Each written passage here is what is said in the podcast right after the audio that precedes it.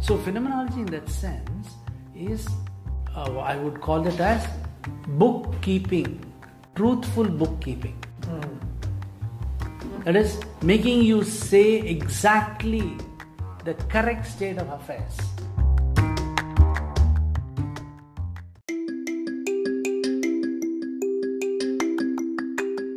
This is Anubhava, a podcast for art, science, and philosophy exploring our relationship to experiences between the mind, body, and environment.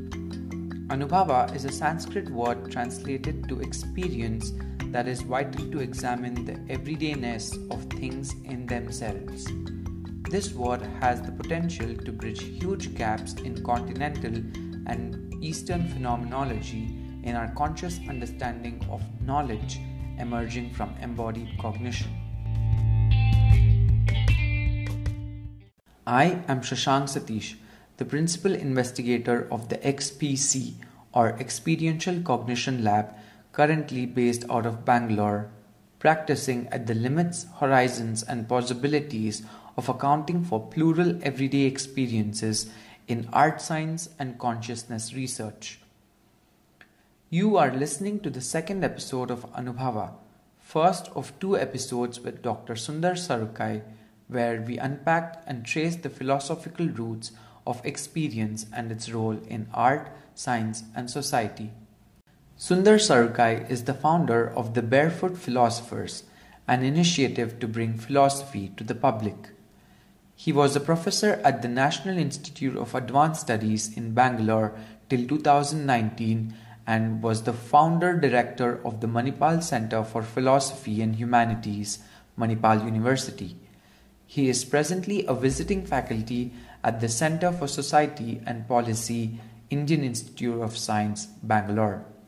Dr. Sundar is the author of the following books Translating the World, Science and Language, Philosophy of Symmetry, Indian Philosophy and Philosophy of Science. What is Science? Philosophy for Children, and two books co authored with Gopal Guru The Crack Mirror, an Indian debate on experience and theory, and Experience, Caste, and the Everyday Social. He is also the co chief editor of the Springer Handbook of Logical Thought in India the series editor for the Science and Technology Studies series Routledge, and the editorial advisory member of Leonardo magazine. In this episode, we try to investigate the ontology of the term experience through examples ranging from ancient Indian treatises on performing arts like the Natya Shastra to Western phenomenology, otherwise known as the philosophy of experience. Join us in this discerning conversation on Anubhava and its inseparable relationship to our everyday lives in an exemplary context as Sundar and I converse over dulled ambient neighborhood noises of vegetable sellers, squirrels, and airplanes from across the yellow table at his residence in Bangalore. Hello, Sundar. It's nice to have you on the XPC Lab podcast, Anubhava. Welcome to the show and uh, happy to have you here. Thank you, uh, Pleasure to be here. Today we will look at um, the idea of experience and what it means to us and in our everyday lives.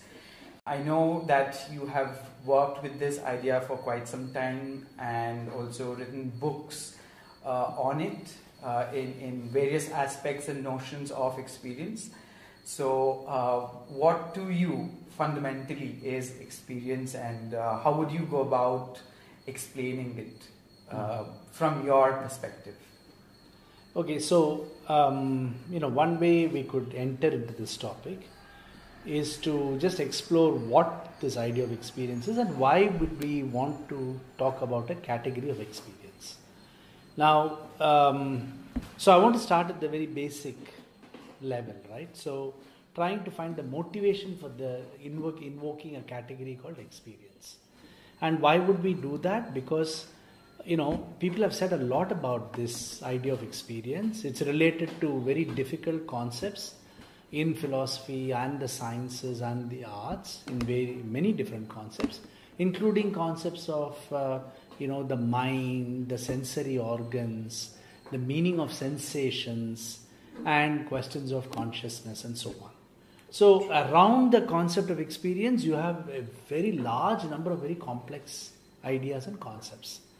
But if you want to unpack those concepts, such as what is consciousness and is there a relationship between consciousness and experience, etc., I find from my own experience and my inclination that it is useful to start with our most basic understanding of experience. Hmm. Because if there is one thing which characterizes all of us as individuals, as human beings, and perhaps as living beings in general, whatever that could mean, it is that we all have experience. And experience uh, becomes a way by which we engage with the world, we engage with ourselves. And here, the most starting point of experience is very simple. It begins with the fact that we have certain sensory organs and that we are not black boxes in any general sense. We are actually uh, beings, if you like, without mm. adding any, uh, you know, crazy philosophical ideas behind it, but just as I mean as objects or anything which is present, mm. which are not completely a black box. They all have window of interaction with the world. And that's a very important definition of what living is, by the way. Mm. That there is an engagement, a constant interplay between the organism and the environment around the organism. Mm. Like it happens with cells, like happens with human beings, and so on. And that window to the world, those windows to the world, are nothing but our sensory organs. So I may exist in the world, but the fact that I am able to have a particular experience called experience of seeing the world is mediated through my senses such as the eyes, which is corresponds, you know, to this activity of seeing. But the eyes by themselves do not complete the sense True. of vision. We need various other things to you know the whole visual apparatus has to work together in order for us to be able to see so if you look at the five major uh, windows senses as we call it all of these become windows into our engagement with the world mm. and any notion of experience for me therefore comes from this idea that it is actually an interaction it is actually an exchange mm. of some kind or the other and that's a very important um, you know thing it has very deep implications for a variety of things a lot of uh, philosophical thinking about it whether in whether we want to call them as disciplines such as phenomenology etc are responding to some of these basic questions that arises from the fact that i am a box with windows to the world which gives me an interaction with the world by which certain things happen, certain exchanges happen. So, um, that still does not constitute experience. That still does not constitute the uniqueness of experience. What it is, tells you is that there is this kind of an interaction, which very which is very important for you know living beings like us. Because, for example, one could say you could build a computer or you could build a camera which does a very similar job. So, building something equivalent to having an eye, like in a camera, is not very difficult. We know uh, how well you could do that. Mm. And you could also say that the camera uh, sees, if you like, sees the room the same way my eyes see the room. And that's something we take for granted. But what might differ between the case of my seeing the room and the camera seeing the room is that I will have an experience so, phenomenology in that sense is, uh, I would call it as bookkeeping, truthful bookkeeping. Mm. That is, making you say exactly the correct state of affairs. The facticity. The facticity as experience. That is, mm. the point is very simple. That for you to jump from the statement, mm. the table is yellow for me, to the statement the table is yellow needs something else. That's a different process. Mm. And you need to justify that to me. Mm. You have not justified it to me because I know the table is yellow for me. But I don't talk about it every every sentence I say should be for me, for me, for me. yeah. So you take the shortcut and drop that for me. Right. And then say the table is yellow. But what you have done is not just a language shortcut, getting rid of two words. What you have done is something much worse. You have taken an experience of yours and transferred it into a quality of the world. Mm. Why would that be a problem? Why can't we say, well, obviously, if the apple is sweet for me, the apple must be sweet. No, otherwise, why is it sweet for me? Mm. Right. If the table is not yellow, why would it be yellow for me? So that's the underlying assumption. Mm. But once you accept there's an underlying assumption at it, you can see how it breaks down. This assumption is completely wrong. Because the table can be yellow for me for various reasons. The table can be yellow for me because I may have a jaundiced eye. the table can be yellow for me because I'm sitting in a room with a yellow light. The camera does not have an experience of seeing, but yet it duplicates everything that there is to be uh, in the act of seeing. It, in fact, sees the room probably much better than my eyes can. Mm. You know, it can see things in the room much better, much more clarity and whatever. I can do many things with the camera to be able to do that, but yet, what the camera may not be able to do is to have the experience of seeing. Now, why then do I invoke this thing? How, first of all, how do I know that?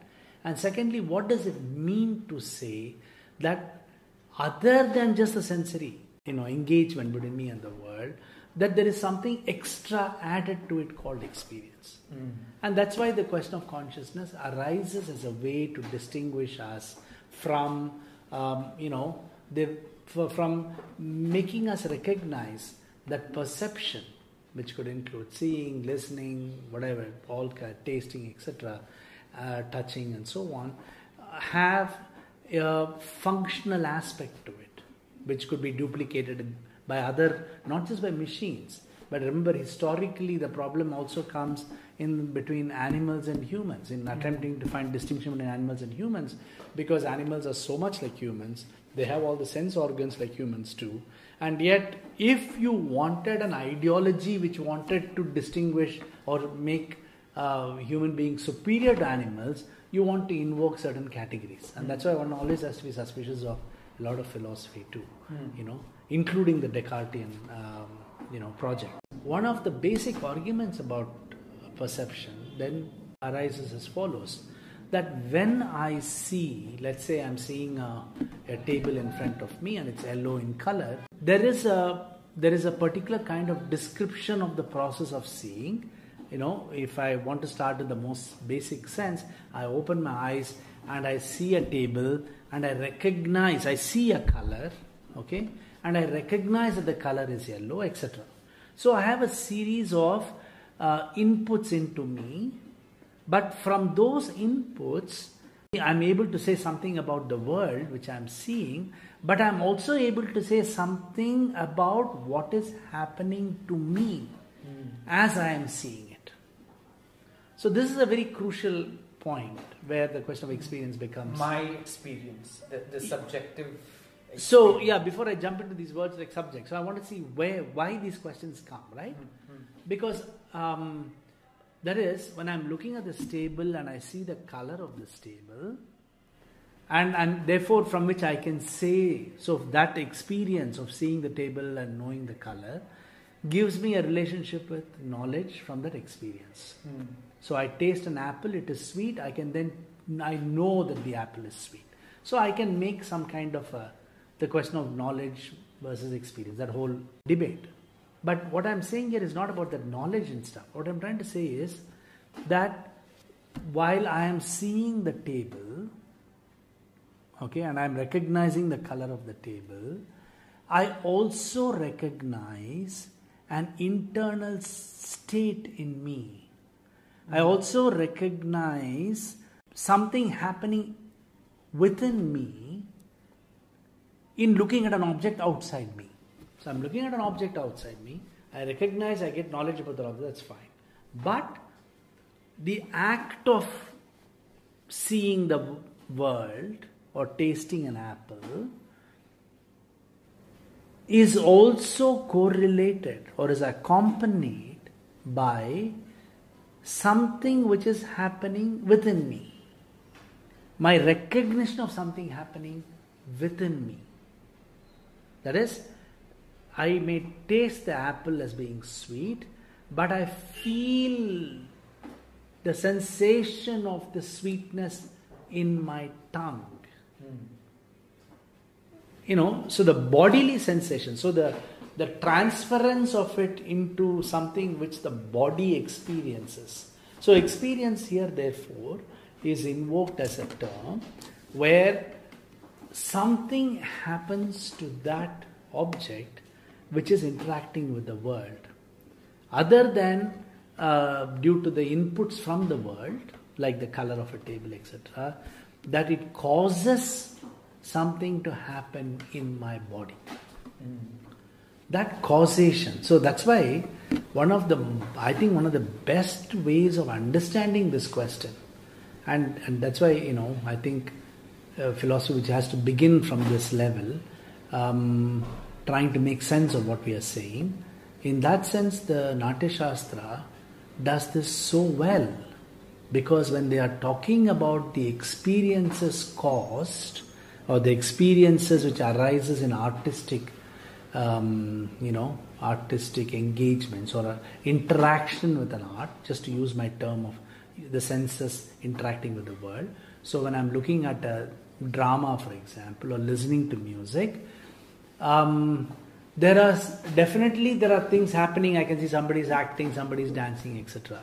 But there are also things which are caused in me, mm. right? And that thing which is caused in me, that where I become as a very important, um, you know, something that happens to me becomes very important in my engagement with the world, in my interaction with the world. That is a domain of experience. And that's an extremely interesting uh, category to consider because let's assume the camera doesn't have that domain. Mm. So the camera is able to see exactly what I'm seeing right now sitting in the chair, but it does not seem to have, or let me put it another way, there does not seem to be anything within the camera which is caused by the color and the objects in the room. Hmm. Whereas, let's say I see an object in the room, it causes something in me, and I have notions of particular experiences associated with my vision. And there are many different types of causes, and that's why the Natya Shastra chapter on rasa is so interesting to read because it lists the different type of causes. What kind of things can cause what kind of stuff, and what are very essential causes and what are uh, you know not that important auxiliary causes. Mm. But it gives you already an idea why the question of experience is so important. And it is not just a category which I want to postulate by saying humans have experience.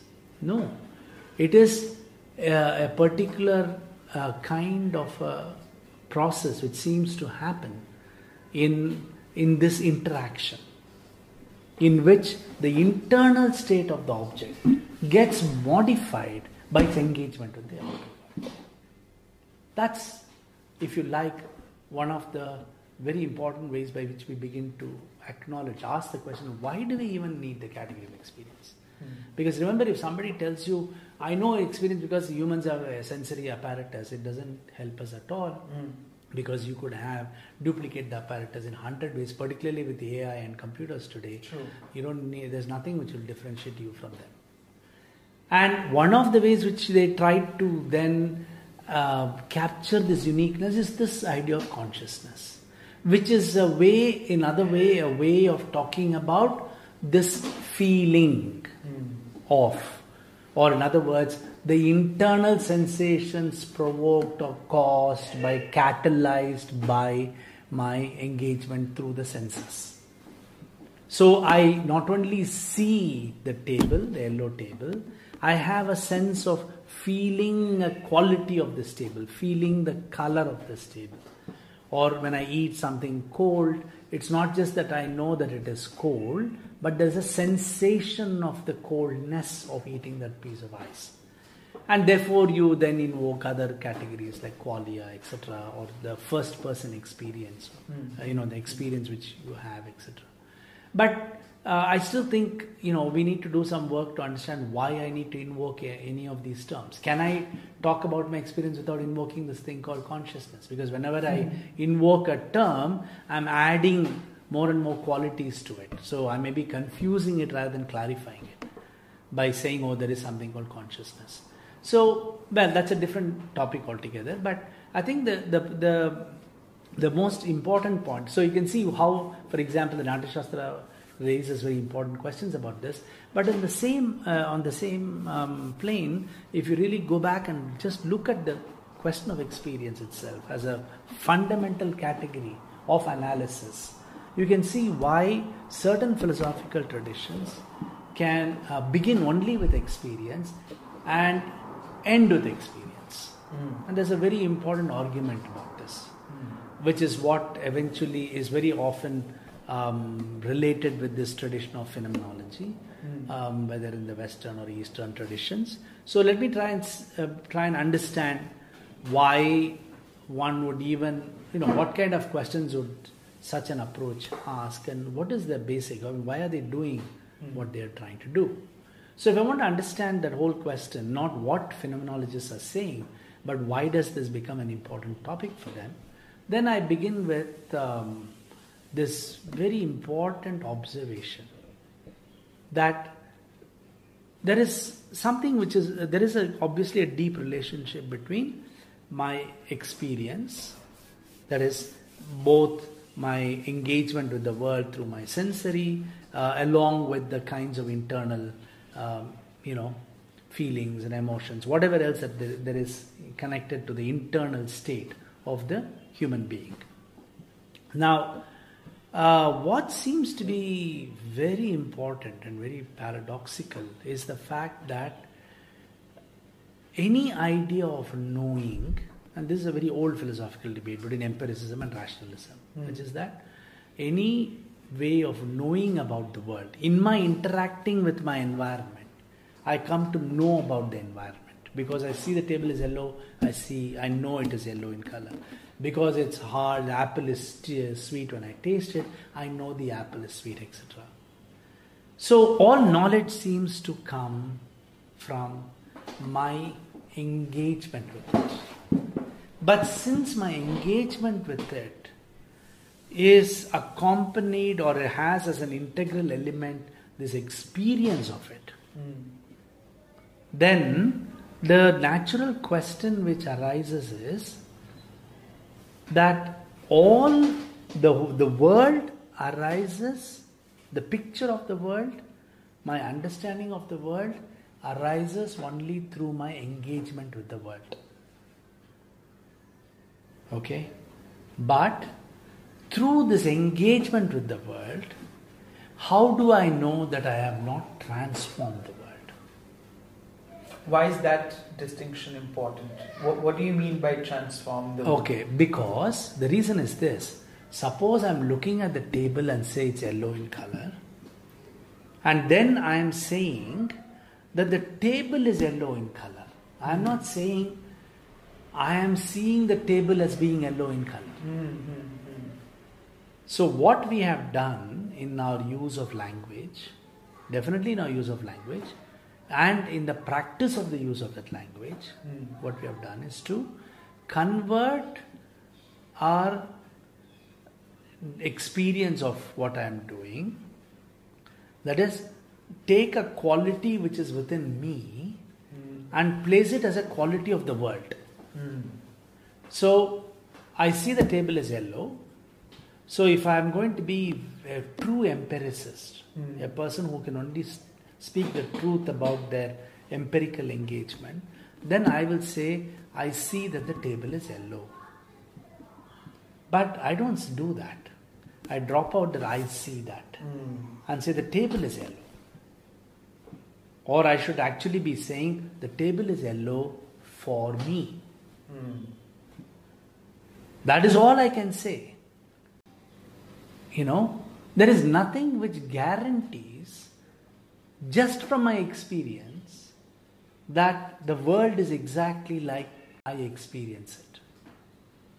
That is, we have a naive understanding that my experience of the world matches the reality of the world. And phenomenology is not just about questioning that. The phenomenological tradition is asking you to find grounds for this belief. It can either try and support it or it can try and make you understand, make you focus on the question of experience more carefully. From the first person point of view from whatever you call as the experience point of view, that whatever is happening to you internally. Mm-hmm. So we we want to call it first person, etc. The the point about the first person comes because of the inaccessibility to another person, what is happening mm-hmm. to you. Mm-hmm. So if I am feeling a sweetness, I can describe the sweetness to you, but you don't have the feeling of sweetness that I have. So they make a big deal about this. But I mean, you know, that's true for every internal state of any object Definitely, a computer is not feeling the same current flowing in another computer, even the same circuit, etc. Right. Okay, and you don't have to invoke some question of first person for this PC and the next PC next to it. Both the PCs are having the same current flowing through because let's assume they have all the same, you know, whatever electronic stuff. And then this computer is not going to say, "Oh, I have a, you know, my feeling of my com- this current going through my circuit is not what you are having. Hmm. You know, so you can imagine why people would sort of, you know, people are very critical of this kind of very quick movement into first person consciousness, etc., might have these kind of questions. So, you know, our point here is try to give you a kind of a, a justification or way of thinking about why these categories come into rise and why any philosopher or anybody else, scientist or philosopher, raises the questions that they do. Because here the basic question is my experience is the foundation of for knowledge, but the fundamental question is how do I know that my engagement with the world has not changed the world? If you like, you know, it is really nothing more than the uncertainty principle which comes in quantum mechanics much later on. Mm. Okay, it's a very similar principle. And perhaps it's not too much of an accident, and I don't know if there is any historical connection here, I'm just guessing, mm. or at least I'm just making a very poetic jump, that you have quantum theory and uncertainty principle where the engagement between the observed and the observer becomes so central mm. to the descriptions in science, and at the same time, around the same time, you also have Husserl and the phenomenology movement um, developing the same part of the world. Mm. You know, and that's really the question because phenomenology is attempt, and there are you know, and there is nothing called as one phenomenological school. Um, everybody seems to have different takes on it. Uh, whether it's um, you know you have Merleau-Ponty, you have Husserl, you have Heidegger, and anybody Karl Jaspers and others. So each of them seem to have done something else with it. But I think um, the larger Husserlian question is still very relevant, which is that if I am going to be able to, uh, so let me put it this way, that all that you have are experiences, and that's why experience is a fundamental category. Anything you can say about the world has to be discovered from these experiences. Mm. In other words, I I have the experience of eating the the apple being sweet. Now, any knowledge about the apple I can give you have to be extracted from this experience. So, all I'm given are the experiences.